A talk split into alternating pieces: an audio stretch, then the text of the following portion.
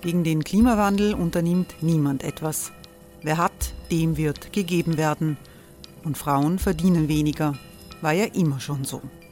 Man ärgert sich und macht weiter. Was aber, wenn nicht? Wir haben eine Idee. Die Falter Arena macht die Bühne frei für Menschen und Projekte, die das Land verändern. Mein Name ist Eva Konzett. Ich leite das Politikressort im Falter. Und am Sonntag, den 26. Mai, veranstalten wir im Wiener Stadtsaal die nächste Falter Arena. Mit dabei unter anderem der ehemalige Politiker und Neosänger Matthias Strolz, Theresa Imre von Markter, Sonja Jöchtel von Love Politics oder Kari Ochsner von Ochsner Wärmepumpen. Machen statt jammern. Wir schauen uns an, wie das funktionieren kann. Kommen auch Sie vorbei. Alle Informationen und Tickets finden Sie unter falter.at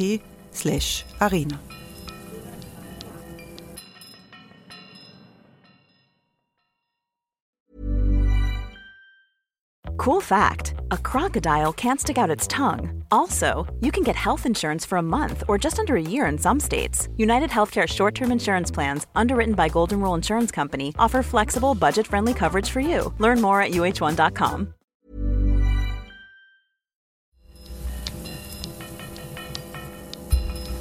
Falter Radio, der Podcast mit Raimund Löw. Willkommen, meine Damen und Herren, zu einem Falter Radio Spezial für Freitag, den 10. November 2017. Wie geht das? Journalismus in Zeiten von Facebook. Und was sind die Herausforderungen, die mit der neuen schwarz-blauen Mehrheit auf die Öffentlichkeit in Österreich zukommen? Diese Fragen stehen im Zentrum eines Gesprächs mit Falter-Chefredakteur Florian Klenk, das der Buchautor Philipp Blom im ausverkauften Casino des Wiener Burgtheaters geführt hat. Die Angstlust und der angebliche Niedergang lautete der Titel.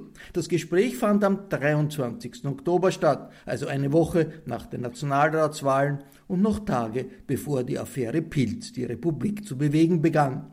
Zum Nachhören für das Wochenende bieten wir Ihnen eine gekürzte Fassung des Gesprächs zwischen dem Falter-Chefredakteur und Philipp Blom, dass Blom mit der Frage begann, warum Florian Klenk denn an diesem Tag, es war der 23. Oktober, eigentlich zum Feiern zumute war.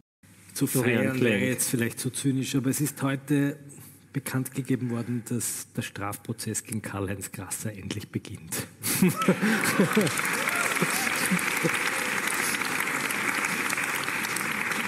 ich, ich, wünsche mir einen Freispruch, wirklich, auch uns. Ich wünsche uns allen einen Freispruch ähm, und dass seine Unschuld öffentlich festgestellt wird. Aber dass es zu einem öffentlichen Strafverfahren kommt gegen einen Finanzminister nach mittlerweile acht Jahren justizieller Untersuchung und 14 Jahren publizistischer äh, Recherche.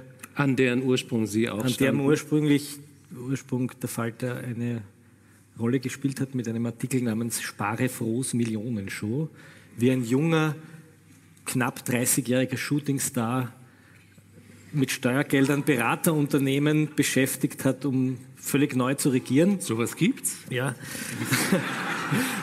ich habe gehört, dass die, ähm, die, die Koalitionsverhandlungen jetzt äh, auch von einem Beraterunternehmen begleitet werden.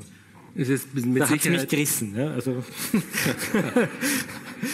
ich möchte gleich noch zurückkommen ähm, darauf, was das, was das für den investigativen Journalismus bedeutet. Aber ich muss Ihnen erst mal was erzählen. Ich vor kurzem, bin vor kurzem in der U-Bahn gesessen, habe nicht gesessen, bin gesessen, entschuldigen Uber Sie. oder U-Bahn? U-Bahn.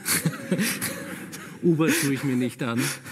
Ich saß in der Metro ähm, und mir gegenüber saß ein junger Mann, der war augenscheinlich schon etwas angetrunken. Es war 10 Uhr morgens und er saß ungefähr so und schaute mich so an und hatte Mitteilungsbedarf. Und fragte, über was ich gerade nachdenke. Und ich habe irgendwie etwas gesagt über die Zeitung, die am Boden liegt. Und dann hat er gefragt, warum mich denn Zeitungen interessieren und was ich denn beruflich mache. Und da dachte ich, ich mache es mir jetzt mal einfach. Und habe gesagt, ich bin Journalist. Und da hat er aufgeschaut und gesagt, aha, und ich hätte sie beinahe gemocht. Florian Klenk, ist das ähm, unser, unser Schicksal als Journalisten, noch nicht einmal von Besoffenen mehr gemocht zu werden? Kommt darauf an, ob uns die Nüchternen mögen. Hm? ähm, in der Journalistenschule lernt man ja, wenn Sie Journalist werden, dann haben Sie viele Feinde, aber auch viele Freunde. Und das ist ja das Schöne an dem Beruf, dass ähm, man sich zwar viele, tatsächlich viele Feinde macht oder viele Leute einem wirklich das Verrecken wünschen, aber gleichzeitig ganz viele Menschen, ähm, ähm, ich habe das nicht gern, wenn wir sagen, wir leihen den Menschen unsere Stimme, sondern wir leihen uns deren Stimme. Und äh, gerade in Sozialreportagen, in Geschichten von Leuten, die keine Stimme haben, ähm, und man kann diese Stimmen verstärken, sind Leute unglaublich dankbar und das ist die Triebfeder. Das ist das eine. Und das zweite sind die Leute, die man so mystisch als die Informanten nennt. Also die kleinen Rädchen in der Bürokratie, aber auch in der Wirtschaft oder generell in der Gesellschaft, die eigentlich ihre ganze Existenz aufs Spiel setzen, damit sie einen Missstand öffentlich machen. Ähm, und wenn man diese Leute dann sieht, wenn sie einen Missstand öffentlich gemacht haben, einen Gefängnisskandal oder einen, einen, einen, Missstand in einem Pflegeheim oder in einer Schule oder in einer Psychiatrie und man merkt, wie so das Öffentlichmachen ihres Anliegens einen Reformprozess einleitet und man sieht sozusagen diese Erleichterung, die der Mensch hat, dann nehme ich den Betrunkenen in der U-Bahn gerne in Kauf. Noch etwas, was ihm nicht nur Freunde gemacht hat, ist das Titelbild des aktuellen Falters. Ich weiß nicht, ob Sie es alle sehen können. Die Wortschöpfung kam ursprünglich von Armin Thurnherr. Sie haben sie relativ leichter Hand verwandt, der Neofaschist. Ähm, jetzt hagelt es Klagen oder zumindest ähm, also äh, Beschwerden bei der Pressekommission. Was ist was ist da passiert? so skandalös. Also die Wahrheit ist, wir hatten ein, ursprünglich am Cover, eine Idee am Cover war eine Karikatur von Stefanie Sargnagel. Da sieht man so einen Hasen, der hier so einen Schatten hat und der springt über so einen braunen Morast, über einen Regenbogen, der nur mehr aus Blau, Dunkelblau und Schwarz besteht. Kein Grün und kein Rot mehr, ist weggetropft im Blut. Und drüber steht, denken Sie an etwas Schönes. und dann habe ich gesagt, das können wir nicht aufs Cover drucken, weil da würde man glauben, wir würden sozusagen irgendeiner demokratisch legitimierten Partei Faschismus unterstellen. Und dann haben wir gesagt, wir greifen ein Wort auf, das Armin Thurner schon vor, ich glaube, mittlerweile 20 Jahren geprägt hat, nämlich den Faschismus, nicht den Faschismus, sondern den Faschismus, der ihm eingefallen ist, nachdem er sich eine Hahnenkamm, äh, so, ist ja so ein nationales Lagerfeuer, wenn die Politik am Hahnenkamm unten steht und diese ganzen Fashion-Körper und die Politik des Körpers, der schöne, der schöne Politiker mit dem durchtrainierten Körper, der von uns bewundert und gewählt wird, aber wir wissen eigentlich noch nicht wirklich warum. Und darum geht es im Faschismus. Und das war natürlich ursprünglich projiziert auf Jörg Haider, hat sich dann ausgeweitet auf die Buberlpartie, auf Karl-Heinz Grasser, hatte eigentlich mit dem Faschismus nur am Rande zu tun. Und dann haben wir uns hier erlaubt, das sozusagen so zuzuspitzen, dass wir gesagt haben, der Neofaschismus. Und eigentlich dachten wir, das ist eher harmlos, das kennt man ja schon, aber das hatte offensichtlich so eine Spiegelbildwirkung, dass wir wirklich mit einer Flut an Leserbriefen und auch wirklich energischem Widerspruch, auch von Leuten, die, die wir sehr ernst nehmen, deren Kritik wir sehr ernst nehmen. Und Meinen Sie, Sie haben das falsch eingeschätzt? Ich habe die Reaktion, also diesen wütenden Protest gegen das Cover habe ich in dieser Weise nicht erwartet. Das gebe ich zu. Was nicht heißt, dass wir es dann nicht auch gemacht hätten. Ich wollte gerade sagen, die andere nächste Frage wäre gewesen. Aber ich habe mich gewundert. Also wir haben schon härtere Titelblätter gehabt, wo irgendwie nationales Achselzucken war. Hier ist irgendwas ausgelöst worden, was doch ein, ein, ein breiteres bürgerliches Lager empört hat. Das ist natürlich eine gnadenlose ähm, Überspitzung. Natürlich ist das äh, schon fast an der es ist sozusagen, es tut weh. Ja? Aber wir wollen damit eine Diskussion auslösen, weil es natürlich darum geht, wie wird, wie wird heute diese Politik inszeniert. Äh, und ich empfehle wirklich jedem, sich die Facebook-Seite von Sebastian Kurz anzusehen, vor allem die Bilder über seinen Auftritt in der Stadthalle. Das sind lauter offizielle Pressefotos. Ich empfehle anzuschauen die Titelblätter der Boulevardmedien am Tag nach seinem Sieg. Man glaubt, dass die deutschen Kollegen glauben, das sind Satire-Seiten des Falter. Ja? Ich glaube, wir haben Best of Böse vorverlagert. Ja? Ja. Schauen Sie sich das an. Ja? Ähm, und das sozusagen ein bisschen zu konterkarieren und da ein bisschen äh, Sand ins Getriebe zu werfen und nicht mitzuspielen bei diesem bei dieser, also wir haben ja da mehrere Phasen erlebt. Zuerst war es der junge Bursche und dann war es der Herausforderer und dann äh, jetzt haben wir die Phase, dann haben wir die Phase so, so Guru, Sektenguru, Anführer, ähm, ein bisschen, ich sage das bewusst, so ein bisschen eine Riefenstahl-Ästhetik hat das ja. Also wenn man sich an dieses Heldenhafte, es kommt nicht ganz zufällig. Und jetzt sind wir wieder eine Phase weiter, jetzt sind wir in der Phase Staatsmann. Ne? Das ist das heutige Profilcover oder das Spiegelcover, da sind wir jetzt sozusagen einen Schritt weiter. Visionär beinahe. Visionär, ja. schwarz-weiß, bisschen verwaschen, mit Großformatkamera aufgenommen, scharfes Gesicht, unscharfer Anzug. Also ist schon komisch, was da gerade passiert. Ne? Und wir sind mittendrin und man weiß noch immer nicht, ist das jetzt alles ein Spiel oder ist das ernst? Oder naja, aber genau darum geht es ja. Denn viele Leserinnen haben augenscheinlich wahrgenommen, dass der Falter sagt, dies ist eine Gefahr für die Demokratie. So weit würde ich noch nicht gehen.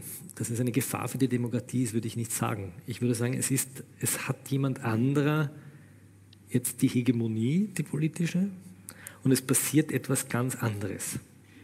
Wo das hinführt, wissen wir noch nicht einer, der sozusagen auch die Fun Funktion hat, auch gewählt wurde, um die demokratischen Strukturen zu verteidigen, der das auch immer hervorgehoben hat, ist Herr von der Bellen. Ähm, heute wurde er im Spiegel genannt als der Präsident im Dilemma. Ähm, ich habe manchmal persönlich das Gefühl, sein, sein, sein Motto als Politiker ist, lasst mich alle in Ruhe. Ähm, aber wie soll das gehen, dass jemand mit den politischen Prinzipien und der politischen Vergangenheit wie Alexander von der Bellen möglicherweise einen Innenminister Strache angelobt? Wäre das nicht dann die konsequente Handlung für ihn zu sagen, ich weigere mich, das zu tun? Naja, das ist sehr schwierig. Also anders als dieses Kabinett Schüssel-Haider, ähm, wo ja Schüssel so ein Dritter wurde und sich durch einen Trick und auch den Bruch eines Versprechens ins Bundeskanzleramt katapultiert hat, ist das jetzt gewählt worden. Das muss man akzeptieren. Man darf es kritisieren. Das verstehen viele nicht, dass man das nach wie vor kritisieren darf. Man darf was Kritisches sagen über die Regierung, das ist unser Grundrecht. Aber es ist nun mal gewählt und die haben die Mehrheit. Und ähm, ein, Bundespräsident tut natürlich gut daran zu sagen, gewisse Figuren, denen traue ich nicht über den Weg und die möchte ich nicht akzeptieren. Aber ob Strache die Persönlichkeit ist, da hätte ich schon Bauchweh, weil äh, natürlich ist er gewählt und der muss den Eid auf die Verfassung leisten. Ähm, aber es ist natürlich für Van der Bellen ein Dilemma, keine Partei mehr zu haben im Nationalrat und dann Strache angelogen. Das ist wirklich tragisch. Sie lachen, aber stellen Sie sich das mal vor. Ich möchte mit Ihnen gerne noch über auch die Rolle sprechen, die verschiedene Medien in der Wahl gespielt haben. Aber erstmal möchte ich das Sie alle ähm, einen Bekannten von Florian Klenk treffen, der uns diesen Abend noch weiter begleiten wird. Es handelt sich um einen Mann namens Boris. Äh, Florian Klenk, wie haben Sie Boris getroffen? Boris ist, ähm, Boris ist für mich Sinnbild einer zerfallenden Gesellschaft. Boris, ich erzähle die Geschichte von Boris so gern, weil sie so ein Lehrstück ist darüber, wie politische Kommunikation funktioniert. Ich bin einmal in einem türkischen Lokal gesessen und habe eine Linsensuppe gegessen. So fängt die Geschichte an und habe, während ich die Linsensuppe gegessen habe, Erdogan TV geschaut. Und dann habe ich mir gedacht, eigentlich blöd, dass alle Türken, die da sitzen, jetzt Erdogan TV schauen. Wäre doch besser, sie würden ORF schauen und der ORF würde, wie das, glaube ich, in Großbritannien üblich ist, ähm, on demand, wenn man das will, türkische Untertitel senden. Und dann habe ich, während ich die Linsensuppe gegessen habe, einen Tweet auf Twitter abgesetzt und gesagt, wäre doch gut, wenn der ORF türkische Untertitel hätte, optional. Woraufhin mir der FPÖ-Vizebürgermeister Gudenus über Twitter ausrichtet, dass ich völlig durchgeknallt bin und äh, hier dem Erdogan offensichtlich die Füße küsse und jetzt schon will, dass der ORF erdoganisiert war. Also er hat es genau umgekehrt. Und dann kam halt so ein sogenannter Shitstorm und einer hat dann geschrieben, ähm, kann den wer anzünden, bitte? Mich gemeint. Die haben gedacht, das ist jetzt eine komische Fantasie, also der hat mich nicht beschimpft, sondern der will mich anzünden. Und dann habe ich mir den Facebook-Account angeschaut und habe gesehen, das ist ein Mann, so um die 35, aus bestem Hause, ein Unternehmersohn und auf seinem Facebook-Account hat man seine reale Welt gesehen, ein schnittiges Auto, eine Firma, mittelständisches Unternehmen in der Verpackungsindustrie, in der Autozulieferindustrie, Kunststofftechnik, fesche Frau, fesche Kinder, fesches Haus, neuer Weinkeller, alles da, Swimmingpool. Und dann habe ich mir seine Timeline angeschaut, also seine, das, was er postet und das, was er teilt auf Facebook. Und es waren voller der übelsten, rassistischsten Dinge, die man sich vorstellen kann. Also wirklich ganz, ganz grausam und ein Hass, der, der grenzenlos war. Ich meine, das ist eigentlich interessant. Da dieser erfolgreiche, gar nicht Mittelklasse, sondern eigentlich Oberklasse-Mensch und da dieser unglaubliche Hass, den man in unserer Journalistenblase immer so eher den unteren Schichten andichtet. Ne? Und dann habe ich ihm geschrieben und habe gesagt, so, ähm, wenn Sie schon so das Maul aufreißen, dann will ich Sie jetzt treffen. Und er hat interessanterweise zugesagt. Und dann bin ich nach Oberösterreich gefahren, nach Kremsmünster, dort ist er her, und habe ihn besucht und habe einen unglaublich harmlosen, fast schon sympathischen jungen Mann kennengelernt. Und ich habe ihn gefragt, warum wollen Sie mich verbrennen? Ich habe so einen Schweinsbraten gegessen, Soße eingetunkt, so geschnitten beide. Sagt, warum Warum wollen Sie mich öffentlich, Sie schreiben das öffentlich unter vollem Klarnamen, gar nicht versteckt, Sie wollen mich verbrennen. Warum? Und dann kam was ganz Interessantes. Und er hat gesagt, er ist über sich selbst erschrocken, weil er gemerkt hat, dass er in einer Filterblase lebt und in dieser Filterblase seinen eigenen sozialen Filter verloren hat. Und dann habe ich ihn gefragt, wie, wie, wie, sind Sie in diese Filterblase gekommen? Und er hat gesagt, er hat begonnen, wie die Flüchtlingskrise war, da hat er sich überhaupt erst für Politik zu interessieren begonnen. Vorher hat ihn das eigentlich überhaupt nicht interessiert. Er ist ein Techniker und eher so im EDV-Bereich ausgebildet und hat begonnen, YouTube-Channels zu abonnieren. Von Sarah 10 und von Strache und das, was ihm irgendwie getaugt hat, weil er gesagt hat, ihr Journalisten, ihr habt immer einen Chefredakteur, mich, der streicht dann alles raus und das wird alles zensiert, ich schaue mir das direkt an. Und diese dieses Abonnieren von Seiten hat dazu geführt, dass ihm der Algorithmus von Facebook angefangen hat, ihn sozusagen als Menschen zu konstruieren und ihm sozusagen immer wieder Seiten vorzuschlagen, die ihm noch mehr und mehr äh, entsprechen. Und so ist er langsam in diese, in diese Echokammer getaucht und hat überhaupt nicht mehr wahrgenommen, was außerhalb dieser Echokammer los war. Bis zu diesem Moment, wo er dann sozusagen in dieser Meute, die da mit mich beschimpft hat, drinnen war und bis ihm seine Schwester, glaube ich, gesagt hat, ob er komplett spinnt. Ne?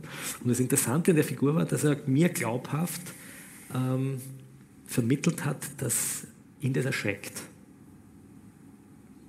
Und hat er Ihnen das vorgespielt? Nein, das glaube ich nicht. Das glaube ich nicht. Er ist immer anonym gewesen und er wusste, er ist anonym, er braucht jetzt, der wird auch nicht genannt. Aber es war ein ganz interessanter Moment und da ist etwas ganz bewusst geworden, was man heute schon mehr weiß, als es vor einem Jahr war, als diese Geschichte war, dass wir nicht mehr gemeinsam vor dem nationalen Lagerfeuer einer Zeit im Bild sitzen und uns gemeinsam Nachrichten ansehen, die von einem öffentlich-rechtlichen Unternehmen ausgewählt, editiert und kommentiert werden, sondern dass wir alle in einer eigenen Kammer sitzen und dort sehr selektiv Nachrichten bekommen. Nun habe ich von einem, ähm, habe ich ein ähnliches Argument einem klugen Freund gegenüber gebraucht. Und der sagte sofort, das ist schön, aber Unsinn. Die Arbeiter in Wien haben auch schon immer das gewählt, was die jeweiligen Zeitungen ihnen empfohlen haben. Und auf dem Land hat man gewählt, was der Herr Pfarrer sagte.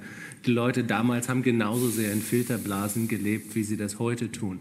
Ich glaube das immer noch nicht, weil ich glaube, dass soziale Medien uns sozusagen auf einer anderen Ebene ansprechen mit sehr kurzen, sehr plakativen Dingen, sehr vielen Bildern, sehr bunt und dieser, dieser, diesem, diesem Feedback, dass man also sehen kann, wie viele Leute haben sich das angeschaut und wie populär bin ich, das spricht ganz andere Sachen an bei Menschen.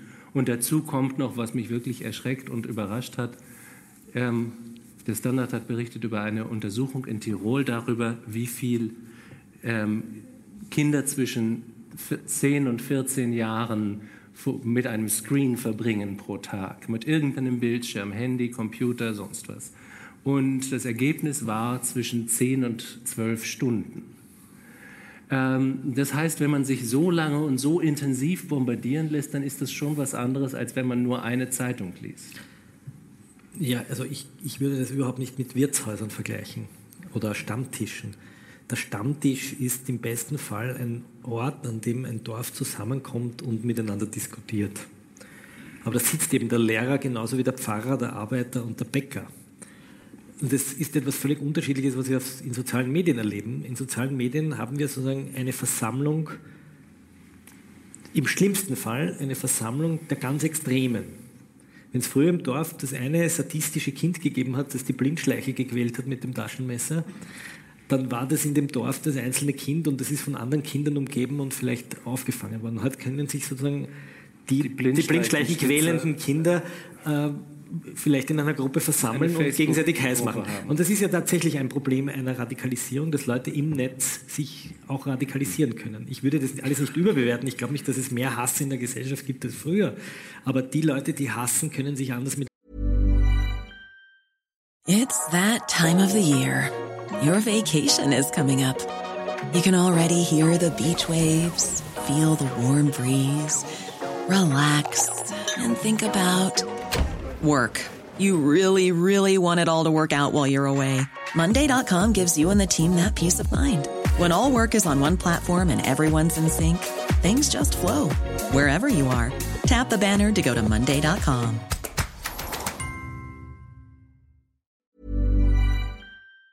miteinander vernetzen und können sich anders radikalisieren. Und Nun stellt mir aber ich würde gar nicht nur auf den Hass gehen. Ich würde generell dahin gehen, dass wir viel weniger bereit sind, diese Echokammern zu verlassen. Ist auch ein Problem des Journalismus. Auch der Journalismus findet ja zunehmend in Echokammern statt. Und das ist sozusagen den Ort, wo sich die Gesellschaft über die Gesellschaft unterhält. Und für mich ist der Journalismus der Gesellschaft etwas über die Gesellschaft erzählen, dass diese Orte schwinden. Und es gibt ganz wenige Orte, an denen das noch stattfindet. Öffentlich-rechtliches Fernsehen halte ich nach wie vor für so einen Ort. Aber das schwindet. Und Facebook hat ja überhaupt kein Interesse daran, uns einen Ort zu garantieren, in dem wir etwas über die Gesellschaft lernen oder in dem wir etwas anderes kennenlernen, sondern Facebook will uns dazu bringen, dass wir nur das sehen, was uns gefällt. Und dann klicken wir hin. Es folgt einer völlig anderen Logik und einem völlig anderen Geschäftsmodell als diese Zeitung.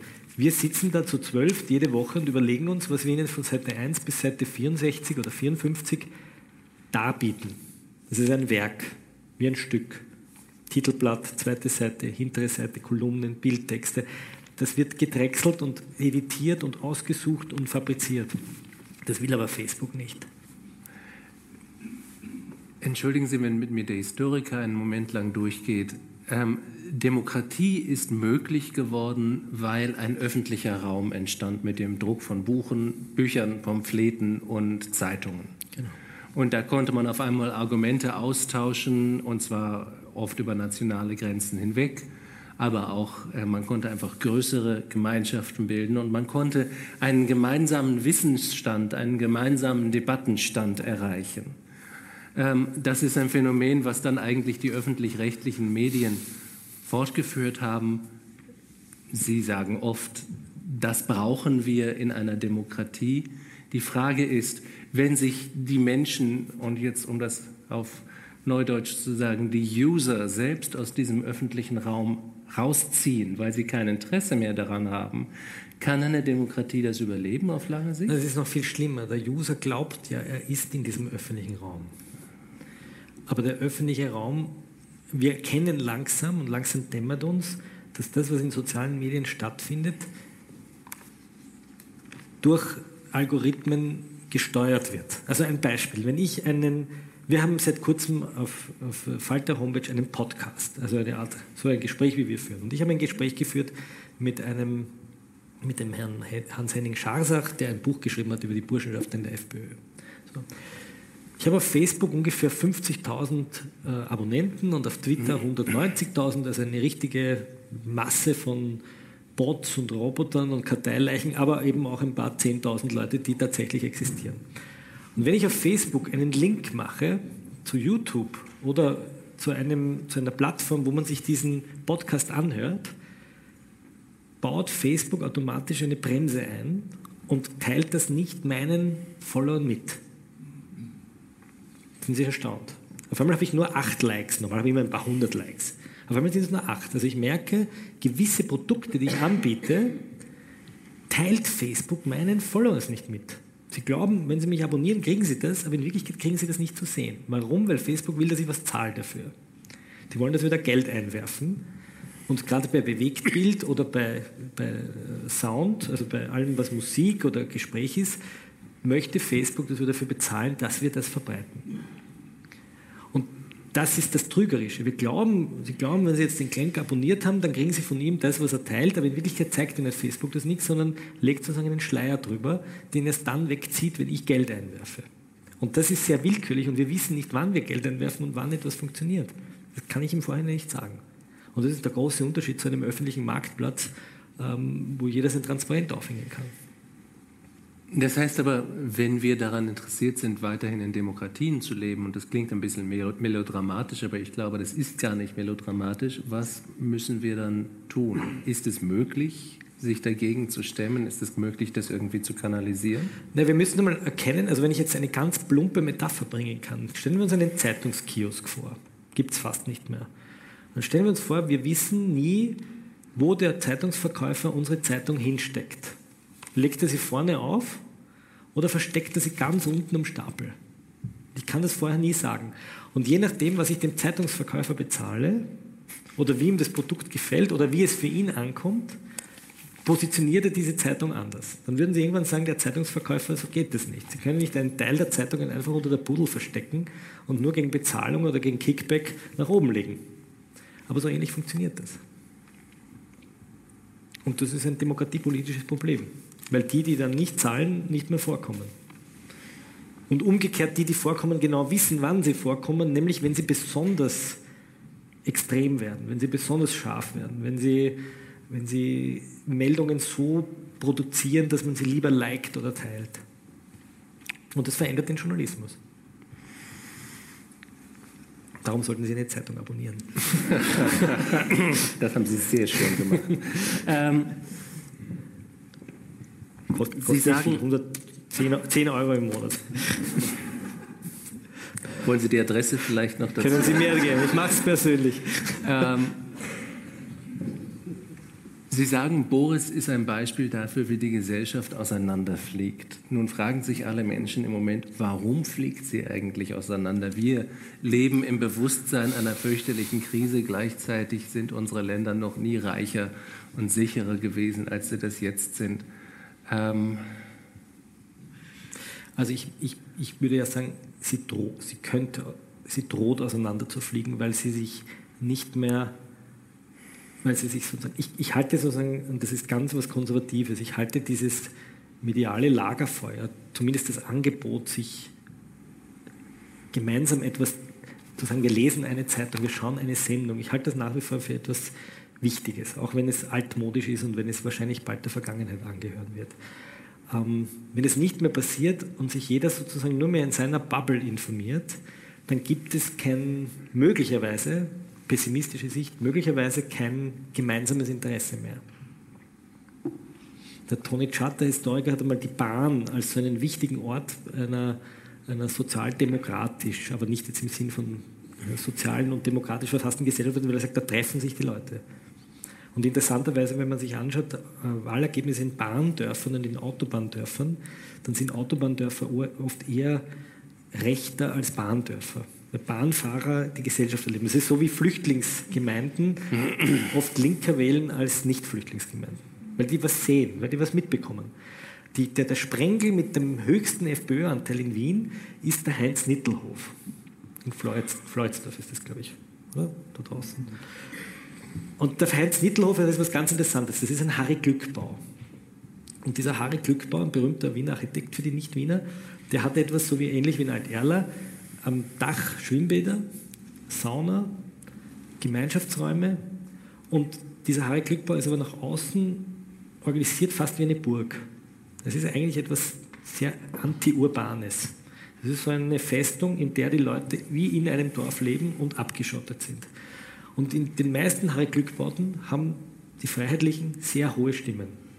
Argument des Hausmeisters, nicht meine Worte, aber ich gebe das jetzt weiter. Ich habe den Hausmeister dort interviewt, der sagt, die Leute haben Angst, dass ihnen der Neger ins Schwimmbad hupft.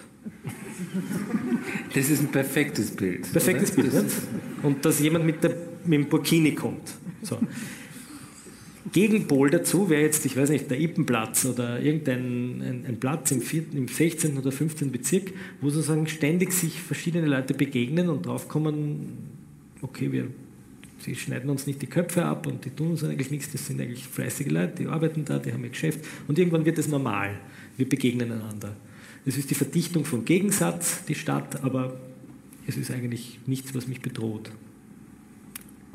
der Bezirk mit dem höchsten Grünanteil bei Van der Bellen war interessanterweise der Ippenplatz. 85 Prozent Van der Bellen.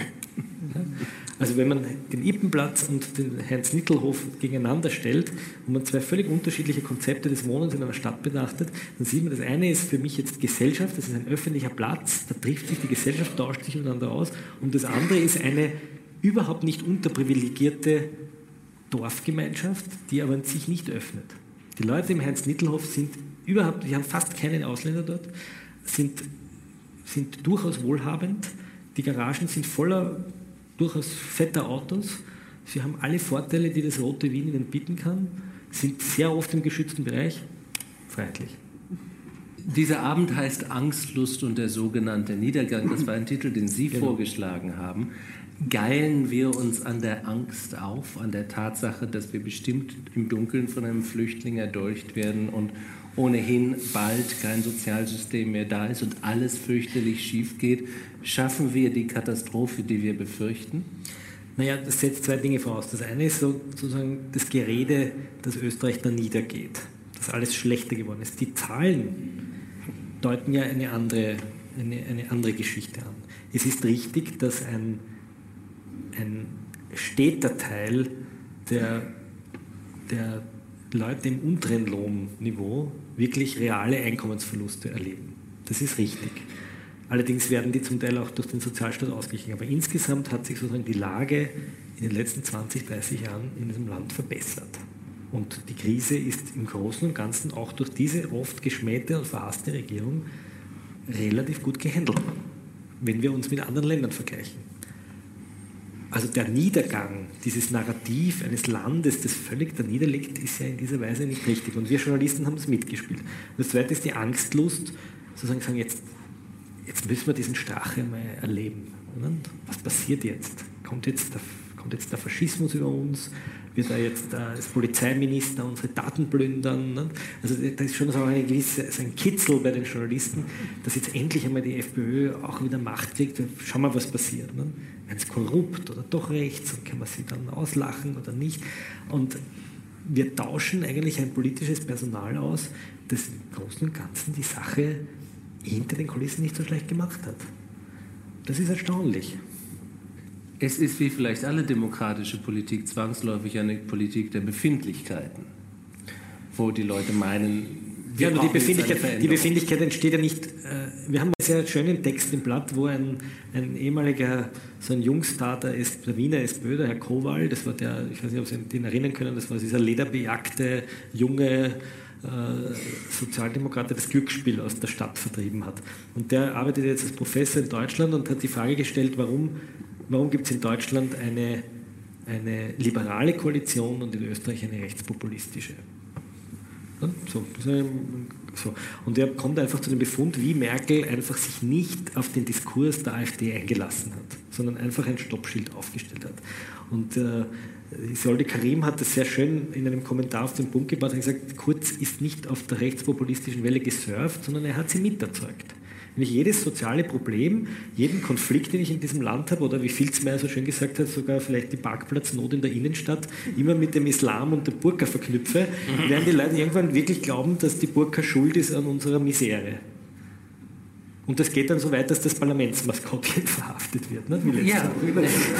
Also das, diese, das, kann man ja gar nicht erfinden. Ja? Also vorgestern gab es ein wunderschönes, am Samstag ein wunderschönes Titelblatt in Österreich, man sah das Haus von Strache, drüber stand Geheimtreffen Strache Kurz, ähm, erstes intimes Kennenlernen, so drüber Parlamentsmaskottchen wegen Burka verhaftet und drunter Fritzl neues Verlies entdeckt. Und das Ganze in einer Seite. Wenn wir das in Best of Böse machen würden, die Leute würden sagen, ihr übertreibt ja, Das ist absurd. Ja, das ist so.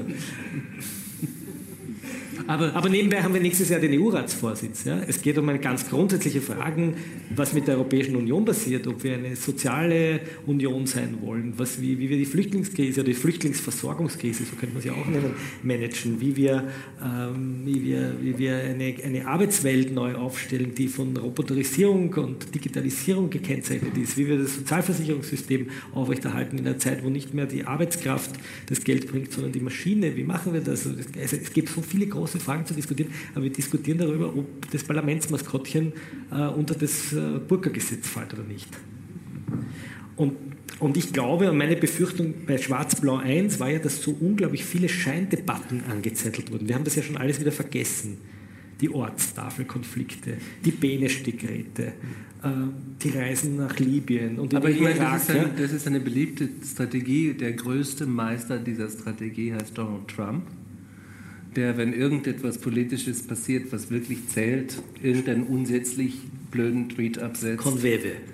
Ähm, ja, ja, und dann stürzen sich alle drauf und zerfleischen sich gegenseitig genau. und niemand schaut da mehr genau. hin. Genau.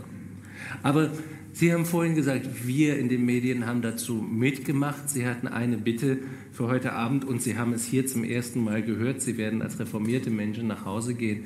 Florian Klenk möchte ein konservatives Plädoyer halten. ähm, es, geht, es geht nicht nur um Ihren Beruf, sondern es geht um Ihre Berufung und warum Sie eben nicht ähm, sich bald in Social Media auflösen sollte und in netten Geschichten die nette Menschen schreiben, sondern weil, warum der professionelle Journalismus eine Rolle hat, die keiner ersetzen kann. Ich meine, das scheint etwas, was den meisten Menschen hier würden wahrscheinlich das nicht besonders verwunderlich finden. Warum ist es doch so verwunderlich und warum ist es so wichtig, dass wir, weil sich, wir unsere, Branche, weil sich unsere Branche in den letzten 20 Jahren kaputt gejammert hat. Ich kann mich erinnern, als ich begonnen habe als Journalist vor 25 Jahren, hat mir der Ressortleiter des Kurier damals erklärt, ein Artikel darf nicht länger als eine Zigarettenpackung sein, weil mehr kann man einem Leser nicht zumuten. Kurz darauf kam so die Zeit des Newspaper Designs in den Wochenmagazinen, wo uns die Layout erklärt haben, Weißraum. Es braucht mehr Weißraum, weil die Bleiwüste äh, muss, äh, Bleiwüste, allein das Wort Bleiwüste.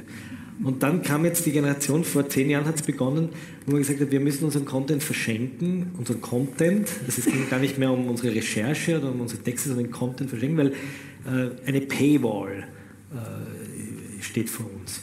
Das sind, wenn man sich diese Worte betrachtet, die Wüste, die Grabplatte, so hat man auch die Texte genannt, ne, die Grabplatten, die, die, die, die Paywalls, die, die Mauern. Also der Journalismus war eine fürchterliche Belästigung für jeden den, den am liebsten gratis hergibt und zahlen soll es die Werbung.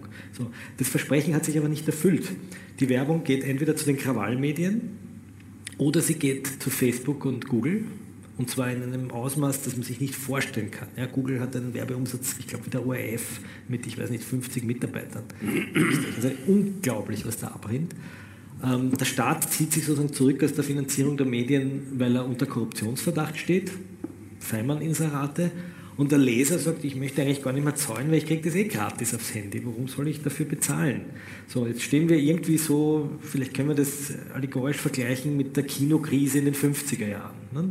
Die Leute gehen nicht mehr ins Kino, um sich die Wochenschau anzuschauen, weil sie haben einen Fernseher zu Hause. Da können sie sich das kostenlos anschauen. So, und die Frage ist trotzdem, haben Kinos erlebt, überlebt? Auch als gesellschaftsstiftende Orte übrigens, wo ich mich gemeinsam fürchten kann, wo ich ein haptisches Erlebnis habe, wo ich was rieche, wo ich was sehe, wo ich irgendwie was anderes fühle, als wenn ich allein zu Hause sitze.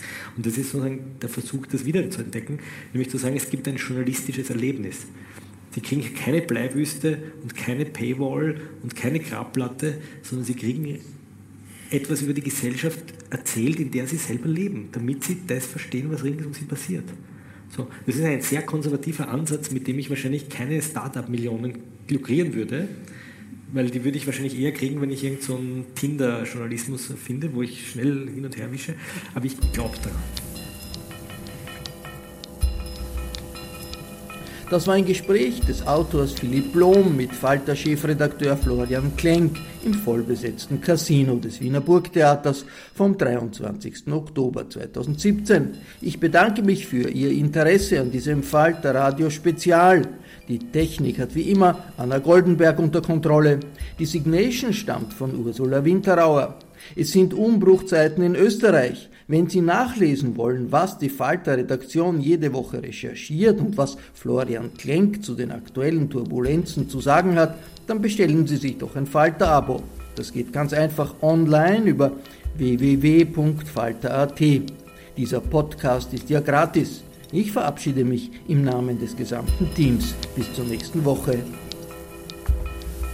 Sie hörten das Falterradio, den Podcast mit Raimund Löw.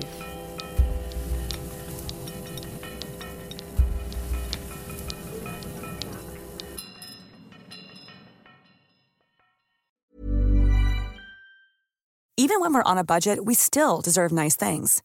Quince is a place to scoop up stunning high-end goods for 50 to 80% less than similar brands. They have buttery soft cashmere sweaters starting at $50, luxurious Italian leather bags, and so much more. Plus, Quince only works with factories that use safe, ethical, and responsible manufacturing. Get the high-end goods you'll love without the high price tag with Quince. Go to quince.com/style for free shipping and 365-day returns. Imagine the softest sheets you've ever felt. Now imagine them getting even softer over time. That's what you'll feel with Bowl and Branch's organic cotton sheets. In a recent customer survey, 96% replied that Bowl and Branch sheets get softer with every wash. Start getting your best night's sleep in these sheets that get softer and softer for years to come. Try their sheets with a 30-night guarantee. Plus, get 15% off your first order at bowlandbranch.com. Code BUTTERY. Exclusions apply. See site for details.